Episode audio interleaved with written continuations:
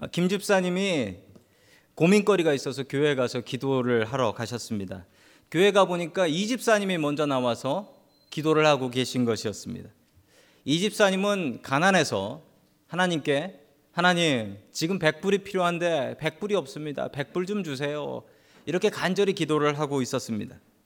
김 집사님이 이 집사님의 기도를 들으시고 주머니에서 백불을 꺼내시더니 쿡 찔러 줬습니다. 그러자 이 집사님은 할렐루야 하면서 집에 갔습니다. 김 집사님은 혼자 교회 의자에 앉아서 손을 모으고 이렇게 기도했답니다. 하나님, 이제 제 기도만 집중해 주십시오. 여러분, 하나님의 집중력에는 문제가 없습니다. 하나님께서는 세상 모든 사람이 다 기도를 해도 그 한 사람 한 사람에게 집중해서 들으시는 분이십니다. 문제는 뭘까요? 문제는 누굴까요? 문제는 우리입니다. 우리의 집중력이 떨어져요. 우리의 집중력이 항상 하나님 바라보고 항상 하나님 의지해야 되는데 우리 집중력이 떨어집니다. 어떻게 하면 주님 생각하며 살 수 있을까요? 어떻게 하면 우리의 삶에 주님께 집중하며 살아갈 수 있을까요? 오늘 하나님 말씀을 통하여 우리들의 생각을 예수님께 고정할 수 있는 저와 여러분 될 수 있기를 주님의 이름으로 간절히 축원합니다. 아멘. 첫 번째 하나님께서 우리에게 주시는 말씀은 예수님을 붙잡으라라는 말씀입니다. 예수님을 붙잡으라. 올해 생명의 삶 큐티책을 받아보신 분들은 아시겠지만 히브리서로 시작을 합니다. 히브리서 이 참 어려운 책입니다. 왜 어려운 책이냐면 이게 레터거든요. 레터. 레터면 sender하고 receiver가 나와 있어야 돼요. 누가 누구한테 보낸다.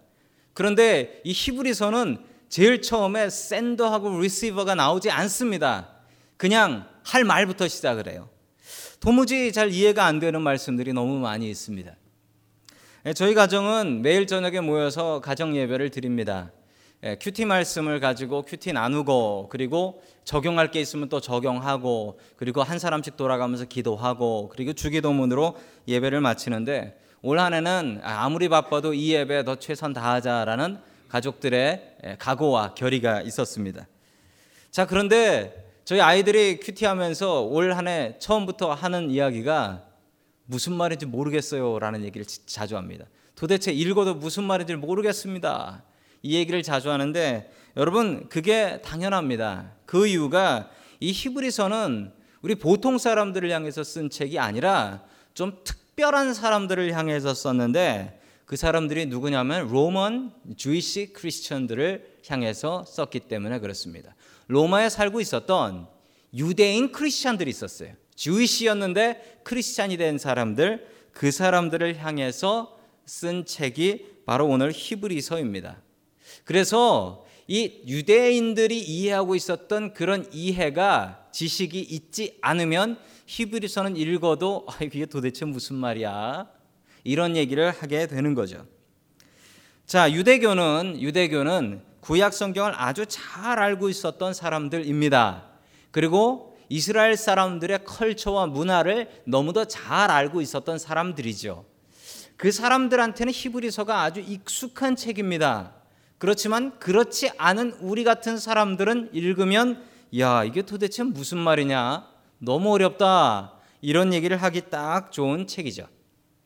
그렇다면 여러분 당시 당시 크리스찬들에게는 어떤 일들이 있었을까요?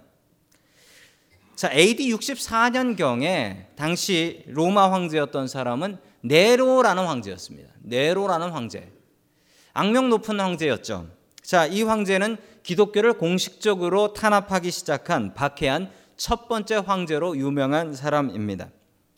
로마 시내에 불을 질러 놓고 그 불을 크리스찬들이 질렀다라고 얘기해서 크리스찬들을 다 잡아와서 죽이기 시작했는데 여러분 그때 순교했던 사람들 로마 황제 때 순교했던 사람이 아주 유명하신 분이 베드로 그리고 바울 이런 분들이 저 네로 황제 때 순교를 당한 분들이 되겠습니다.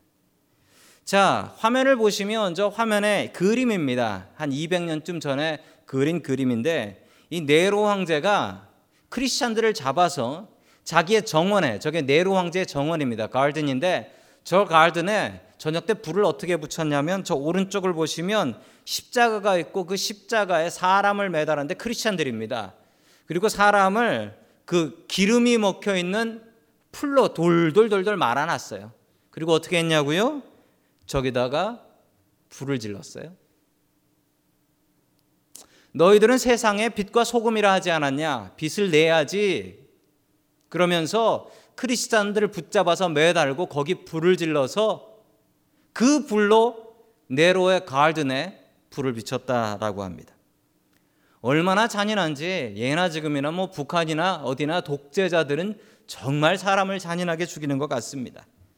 당시 로마 시민들은 이렇게 죽어가는 크리스찬들을 바라보면서 크리스찬들을 욕하기보다는 저 네로 왕제 정말 잔인하네. 저 다음 순서가 우리가 되는 건 아닌가? 너무 잔인하네. 라고 오히려 네로 황제의 잔인함을 욕을 했다라고 합니다. 여러분 이런 상황 속에서 믿음을 지킨다라는 것이 쉬운 일이었을까요? 로마에 살고 있었던 주이시 크리스찬들에게는 이런 갈등이 있었습니다. 우리가 저런 죽음을 죽어가면서까지 예수를 믿어야 하는가? 이 고민이 있었던 거죠. 어, 김은국 교수님이 쓰신 순교자라는 소설이 있습니다. 이 소설을 영화로 만든 어, 순교자라는 영화도 있죠. 혹시 여기 보신 분들이 계신지 모르겠습니다. 1964년에 영어로 써 쓰셨어요. 김은국 교수님은 미국 대학에서 가르치는 교수님이십니다. 한국 분이신데 영어를 참 잘하시는 분이시죠. 이분이 얼마나 글을 잘 쓰셨는지 이 소설이 노벨 문학상 후보로까지 올라가요. 노벨 문학상 후보. 아, 한국 사람들이 쓴 책 중에는 없는데 이 한국 분이 영어로 쓴 책이 영어로 쓴 소설이 이 노벨 문학상 후보까지 올랐던 최초의 작품입니다. 이 얘기의 배경은 코리안 워 1900 1950년에 있었던 6.25 전쟁을 배경으로 하고 있습니다. 연합군이 인천 상륙 작전을 시작하고 인천 상륙 작전에 놀라서 도주하던 인민군들이 계속해서 북쪽으로 도망을 갔습니다. 북쪽으로 도망을 갔는데 자, 개성 주변에서 목사님들 14명을 체포합니다. 14명을 생포해요. 자, 그리고 그들을 고문하기 시작했습니다. 여러분 공산당이 크리스찬들 싫어하는 것 아시죠? 예. 공산당은 크리스찬을 아편이라고 합니다. 예, 마약과 같은 존재여서 기독교는 아편이기 때문에 믿으면 안 된다라고 박해를 하죠. 그리고 14명의 목사님들에게 예수 믿는 것을 포기해라. 너희들이 예수 안 믿겠다라고 약속하면 살려주마. 라고 얘기를 했습니다. 자, 그렇게 고문을 하던 중에 인천 상륙 작전을 했던 유엔 군들이, 유엔 군들이 북쪽으로 북쪽으로 올라오면서 개성까지 올라와서 드디어 이 목사님들을 구하게 되었습니다. 그런데 유엔 군들이 와서 구하려고 보니까 거기에 12명의 목사님들은 벌써 처형을 당해서 죽어 있고 한 명의 목사님은 한 목사님이라는 분이신데 이분은 정신 이상이 돼서 미쳐버렸고 미쳐버렸고 한 명의 신목사님이라는 이분만 살아 계신 거예요. 그때부터 사람들은 상상을 하기 시작했습니다. 도대체 무슨 일이 있었을까?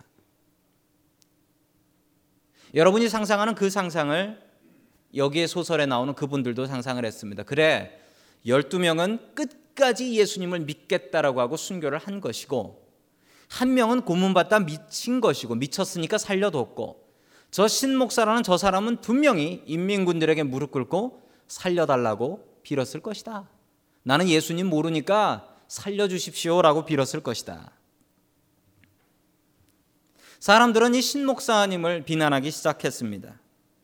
다른 12명의 목사님들은 명예롭게 순교를 했는데 당신은 우리에게 순교하라고 가르쳐 놓고 죽는 순간까지 예수님을 부인하지 말라고 가르쳐 놓고 당신은 인민군들 앞에서 무릎 꿇고 빌면서 예수님을 부인하고 이렇게 살아남았단 말이요? 사람들은 이 신목사를 비난했습니다. 그리고 12명의 목사.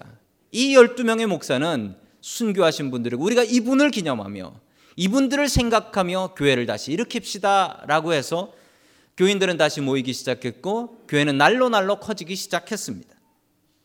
이 신목사님은 교인들을 찾아다니며 제발 용서해 달라고 내가 목숨이 아까워서 예수님을 부인했노라고 나를 제발 용서해 달라고 사람들에게 무릎 꿇었습니다.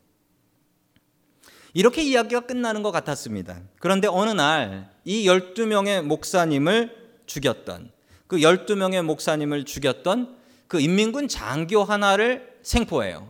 인민군 장교 하나를 생포했는데 이 장교 하나가 이야기를 하는데 이 장교의 이야기가 완전히 다른 얘기를 하는 거예요. 내가 그 12명의 목사를 죽였다. 그런데 그 12명의 목사는 나에게 무릎 꿇고 예수를 모르니 살려달라고 빌었다. 나는 그들에게 이런 배신자들이라고 하면서 총을 쏘아서 죽였다. 그리고 그 미친 목사는 그 과정 중에 미친 것이고 저 신목사라는 사람은 우리가 아무리 고문을 해도 끝까지 나는 예수를 믿는다. 예수를 부인할 수 없다. 나를 죽여라 라고 했는데 그러다가 구조를 당한 것이다. 이 신목사님은 왜 거짓말을 했을까요? 이 신목사님은 자기가 구조되고 나서 이런 생각을 했답니다.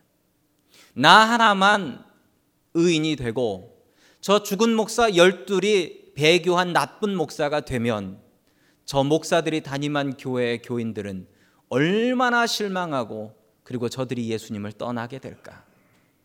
차라리 내가 나쁜 놈이 되자. 차라리 내가 배교자가 되자. 그래서 주님의 이름을 높일 수 있다면 차라리 내가 욕먹고 죽는 게 낫다. 여러분, 목사도 박해 중에 신앙 지키는 거 쉽지 않습니다. 일제시대 때 신사참배 강요했을 때 얼마나 많은 목사님들이 신사참배를 했었는지 모릅니다. 여러분, 이게 바로 히브리서의 상황입니다. 유대교는 로마 정부에 반대하기도 했지만 때로는 찬성하고 돕기도 하고 그래서 나름대로 이익을 누리고 살았던 사람들인 것을 사도행전은 설명을 하고 있습니다. 그런데 기독교인들은 항상 로마 정부가 실시하는 황제 숭배를 거부했습니다. 그래서 정말 피비린내 나는 박해를 당했죠. 기독교인들은 엄청난 박해를 당했고 반대로 유대교인들은 그런 박해를 당하지는 않았습니다. 그러자 유대교를 믿었던 크리스찬들이 다시 유대교로 돌아가려고 하는 것입니다. 같은 하나님인데 똑같은 하나님을 믿는 것인데 왜 우리가 예수님을 믿어서 이런 고통을 당해야 되냐? 차라리 다시 유대교로 돌아가자. 유대교가 차라리 낫다. 유대교는 제사장이 있어서 제사장이 멋진 가운을 입고 바른 형식 속에서 예배를 드린다. 그런데 이 교회는 다르다. 교회는 형식도 없고 과부와 거지들, 가난한 사람들, 병자들만 가득한 이건 이상한 단체다. 차라리 우리가 다시 유대교로 돌아가자. 그랬던 사람들에게 히브리서를 썼습니다. 그리고 이렇게 권합니다. 우리가 어떠한 어려운 일이 있더라도 예수님을 버리면 안 됩니다.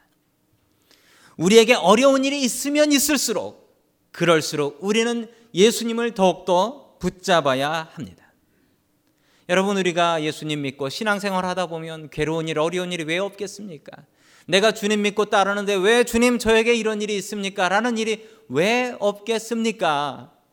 여러분 그럴 때 우리가 해야 될 일은 무엇일까요? 그래. 내가 예수 믿어서 이런 벌을 받나 보다. 예수님을 버려야지. 이래서는 안 되겠습니다. 오히려 주님 바라보고 주님 의지하면서 주님, 내가 어려울수록 주님 더 꼭 붙잡겠습니다. 제가 주님 잃어버리지 않겠습니다. 붙잡고 일어서서 주님으로 인하여 승리할 수 있는 저와 여러분 될 수 있기를 주님의 이름으로 간절히 축원합니다.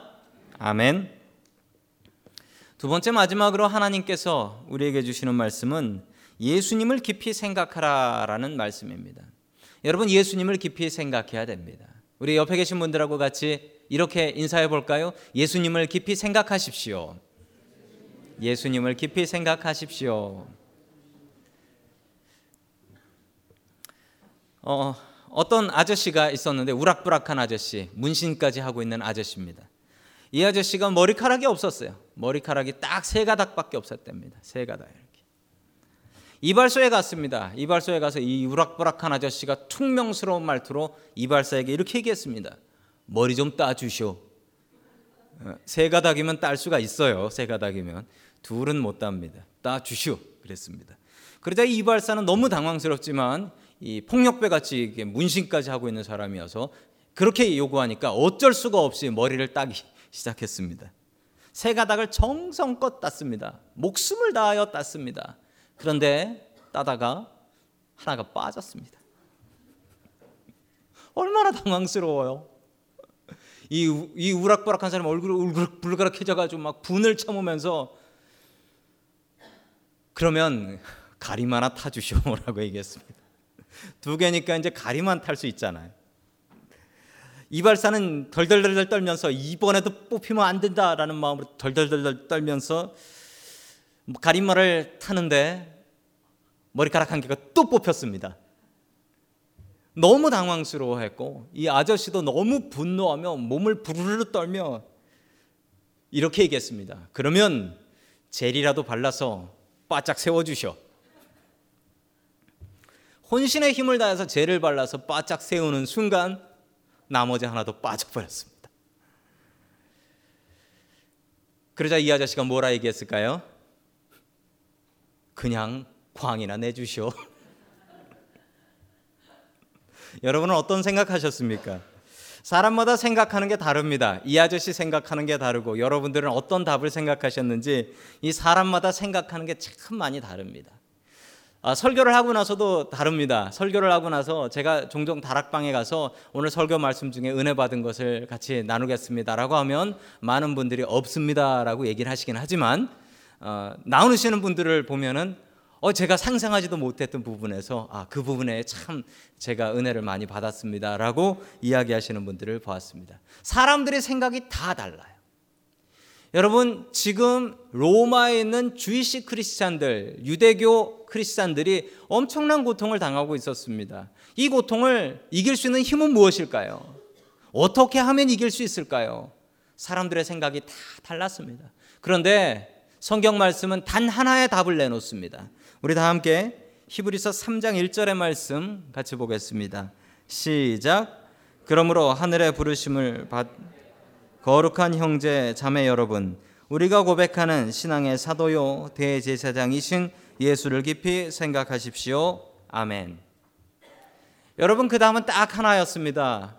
다른 것 아니었고 어려운 것 아니었습니다. 우리가 믿는 분이 누구십니까? 우리가 예수님 믿지 않습니까? 예수님을 깊이 생각하십시오. 그러면 이 시험을 이길 수 있습니다. 네로의 정원에서 붙잡혀서 불에 타고 있을 그 순간에 어떻게 하면 그 시험을 이길 수 있습니까? 예수님을 깊이 생각하십시오. 그러면 이길 수 있습니다. 컬로시움에 잡혀 들어가서 사자가 지금 달려옵니다. 나를 잡아먹으려고. 아이는 두렵다고 떨면서 나에게 안겨 있습니다. 이 시험을 어떻게 이길 수 있을까요? 예수를 깊이 생각하십시오. 여러분 너무 단순한 답이지만 이 답 외에 다른 답은 없습니다. 예수님을 깊이 생각하는 것이 우리의 고난의 삶 속에서 가장 큰 답입니다. 괴로운 일 당하고 계십니까? 억울한 일 당하고 계십니까? 여러분 그때 우리가 해야 될 일은 예수님을 깊이 생각하는 것입니다. 그래. 아니 하나님이신 예수님께서 마국간에 태어나셨대. 그렇게 고생하시다가 죄도 없이 십자가에 달려 돌아가셨대. 그거에 비하면 나는 잘 사는 거야. 나는 행복한 거야. 나는 죄 짓고 살면서도 이렇게 살 수 있잖아.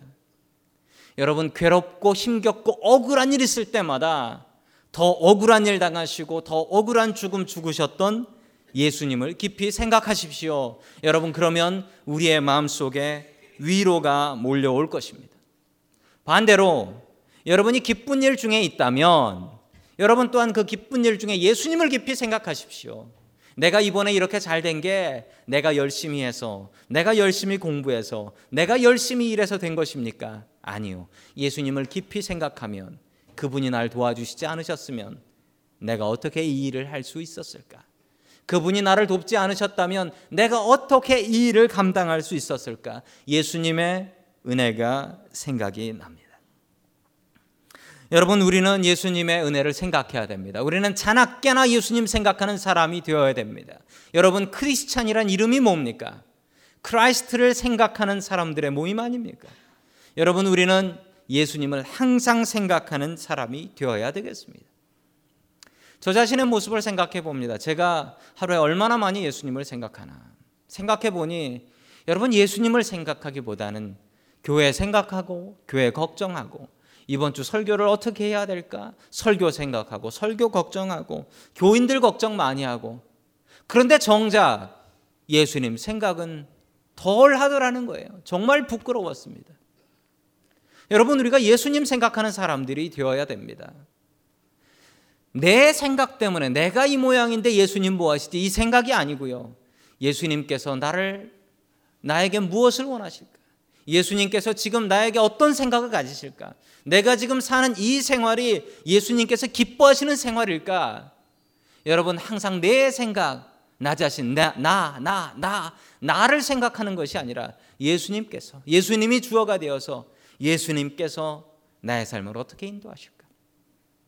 일기를 쓰는 목사님이 계세요. 영성일기라는 일기를 쓰시는 목사님이신데 이 목사님은 항상 예수님 생각하기 위해서 일기를 쓰는데 일기에 내가 뭘 했다라는 게 아니라 내가를 다 지워버리고 예수님께서 일기를 쓰면 쓸수록 내가 무엇을 할까? 내가 이렇게 괴로운데 이 마음이 기도하면서 예수님을 생각하니까 일기를 쓰는데 예수님께서 나한테 뭘 원하실까? 예수님께서 나에게 무슨 생각을 가지고 계실까? 그러니 예수님의 마음을 알게 되고 예수님의 음성을 들을 수 있게 되더라는 겁니다. 여러분 우리도 그러해야겠습니다. 우리도 그래요. 우리의 삶이 바빠서 나 나 나 내 남편, 내 아내, 내 자식, 나 나 나 이러다가 예수님을 깊이 생각하면 여러분 우리의 삶이 바뀝니다. 바뀌어요. 예수님의 음성이 들리고 예수님의 뜻을 알게 되고 우리의 삶이 변화되게 됩니다. 여러분 우리의 삶에 바뀌는 가장 큰 열쇠는 예수님을 깊이 우리가 바뀔 만큼 깊이 생각하는 일입니다. 어느 청년이 왕에게 가서 불평을 했습니다. 왕이시여, 내가 잘못한 것도 없는데 나를 음해하는 나를 욕하는 무리들이 있습니다. 내가 잘못했다라고 욕을 하는데 그 소문이 하도 퍼져서 내가 이 성에서 살 수가 없습니다. 왕이시여, 저의 억울함을 좀 풀어 주십시오. 그러자 왕이 청년에게 이야기를 했습니다. 물잔 하나를 주면서 여기 물잔이 있다. 그리고 이게 물이 가득 있다. 이 잔을 가지고 이 성을 한 바퀴 돌아라. 만약에 이 잔에서 물이 한 방울이라도 떨어지면 내 목을 베어버릴 테니 정신 똑바로 차리고 이 잔을 갖고 성을 한 바퀴 돌아라. 실시. 이 청년은 아니 괜히 왕한테 가서 불평을 했네라고 후회하며 물잔에 물이 쏟아질까봐 덜덜덜덜 떨면서 성을 한 바퀴 돌기 시작했습니다. 다행히도 물은 한 방울도 떨어뜨리지 않았습니다. 그리고 왕에게 가서 그 물잔을 보여주었습니다. 자, 그러자 왕은 이 청년에게 이렇게 얘기했습니다. 성을 한 바퀴 보면서 내가 본 것이 무엇이냐, 그리고 내가 들은 소리가 무엇이냐, 나에게 얘기를 해보아라. 그러자 이 청년은 머리를 극적거리면서 이야기했습니다. 왕이시여, 죄송합니다. 제가 이 물을 흘리지 않으려고 이 물잔에만 너무 집중하다 보니까 도대체 본 것도 없고 들은 것도 없습니다. 죄송합니다, 왕이시여. 그러자 왕이 박수를 치면서 얘기했습니다. 바로 그거다. 내가 하고 싶은 말이 그거다. 불평하지 말고 내 일에 최선 다해라. 네 일에 최선 다하면 다른 사람들의 소리, 다른 사람들의 비난 들리지 않을 것이다. 네가 그런 소리 듣고 있는 것은 내가 해야 될 그 일에 최선을 다하고 집중하지 못하기 때문이다. 청년은 큰 가르침을 얻고 떠나갔다라고 합니다. 네로라는 역사상 최악의 박해자를 만난 유대교 크리스찬들 이들에게 주신 하나님의 말씀은 너무도 단순했습니다. 당신들이 믿고 있는 예수님을 깊이 생각하십시오. 내가 교회를 몇 년을 다녔는데, 아니, 몇 십 년을 다녔는데 내가 바뀐 게 없습니다. 왜 바뀐 게 없을까요? 매주 교회 나와서 하나님 말씀 듣고 말씀 보는데 왜 바뀌지 않을까요? 여러분, 그 말씀 들을 때, 그 말씀 읽을 때만 예수님 생각하고 그 외에는 여러분의 삶에서 예수님 생각하지 않아서 그렇습니다. 여러분 예수님을 생각하십시오. 하루에 단 한 번이라도, 하루에 단 두 번이라도 예수님을 생각해 보십시오. 여러분 그러면 우리의 삶이 바뀔 수밖에 없습니다. 어느 수도사가 수도원에서 열심히 수도를 했습니다. 그런데 어떻게 도저히 예수님을 따라 사는 삶이 어떤 것인지 모르겠어서 하루는 열심히 기도하는데 예수님께서 나타나셔서 응답을 주셨답니다. 주님, 내가 어떻게 하면 예수님을 따르는 삶을, 예수님 닮은 삶을 살 수 있습니까? 그러자 예수님께서 저옆 동네에 가면 파머, 농부 하나가 있는데 그 농부한테 가서 배워라. 그 농부는 정말 예수님을 잘 믿는 농부다. 그래서 이 수도사는 기대하는 마음으로 아니 그 농부가 어떻게 예수님을 믿길래 그렇게 예수님을 잘 믿는다고 하는가 가보자. 그래서 가봤습니다.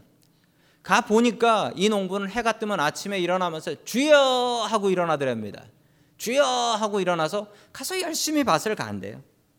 그래서 자기 살 거 다 살고 먹을 거 먹고 그러다가 잠잘 때 주여 한번 하고 자더랍니다. 그 다음 날은 다른가 보니까 그 다음 날도 아침에 일어날 때 주여 하고 일어나고 잘 때 또 주여 하고 자더랍니다.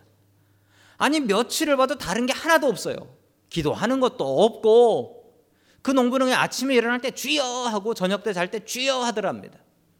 다시 또 열심히 기도를 했습니다. 이 수도사가 기도를 하니까 예수님께서 나타나셨대. 예수님, 제가 가보니까 별거 없던데요. 저보다도 기도 안 하던데요.